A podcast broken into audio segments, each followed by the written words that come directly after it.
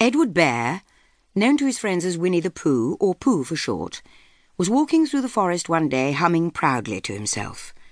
The hum was a little hum he had made up that morning as he was doing his stoutness exercises in front of the glass. Tra la la, tra la la, tra la la. Ooh, help, la. Since then, he had learned the hum off by heart, and now, in the forest, he was humming it right through properly. Tra la la, tra la la, tra la la, tra la la. Rum tum, tiddle um tum. Diddle iddle, diddle iddle, diddle iddle, diddle iddle. Rum tum tum, tiddle lum. Well, he was walking gaily along, wondering what everybody else was doing, what it felt like being somebody else, Rum tum, tiddle um tum. when suddenly he came to a sandy bank, and in the bank there was a large hole. Ha! Rum tum tiddle um tum. If I know anything about anything, that hole means rabbit, and rabbit means company, and company means food and listening to me humming, and such like. Rum tum tiddle um tum. So he bent down and put his head into the hole and called out. Is there anybody at home? What I said was, is anybody at home? No, Oh, you needn't shout so loud. I heard you quite well the first time. bother. Isn't there anybody here at all? Nobody. There must be somebody there, because somebody must have said nobody. Hello, Rabbit? Isn't that you? No, But isn't that Rabbit's voice? I don't think so.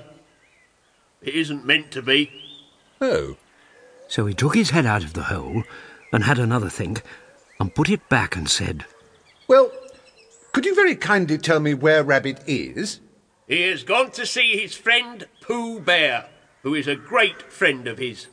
But this is me, What sort of me? Pooh Bear. You sure? Oh, quite, quite sure. Oh, well then. Come in. oh, you were quite right. It is you. Glad to see you. Um, who did you think it was? Well, I wasn't sure. You know how it is in the forest. One can't have anybody coming into one's house. One has to be careful. What about a mouthful of something? Well, I uh, do always rather like a little something at eleven o'clock in the morning. Honey or condensed milk with your bread? Both. Uh, but um, don't bother about the bread, please. For a long time after that, Winnie the Pooh said nothing. Come, Mm, tiddlum, come, come, tiddlum. Mm. Ah. Well, Rabbit, I must be going on. Must you?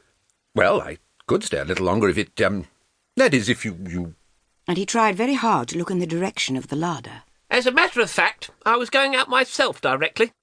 oh, well then, I'll be going on. Goodbye. Well, goodbye, if you're sure you won't have any more. Is there any more? No, there isn't. I thought not. Well, goodbye. I must be going on. So he started to climb out of the hole. He pulled with his front paws and pushed with his back paws. And in a little while, his nose was out in the open again. And then his ears. And then his front paws. And then his shoulders. And then. Oh, Help! I'd better go back. Mm, Don't bother. I shall have to go on. Uh, I can't do either. Oh, help and bother. Now, by this time, Rabbit wanted to go for a walk too, and finding the front door full, he went out by the back door and came round to Pooh and looked at him. Hello? Are you stuck? Um, no, no. I'm just resting and thinking and humming to myself. Here, give us a paw. Ow! You're hurting. The fact is, you're stuck. It all comes of not having front doors big enough. It all comes of eating too much. I thought at the time, only I didn't like to say anything, that one of us was eating too much and I knew it wasn't me. Well, well, I shall go and fetch Christopher Robin,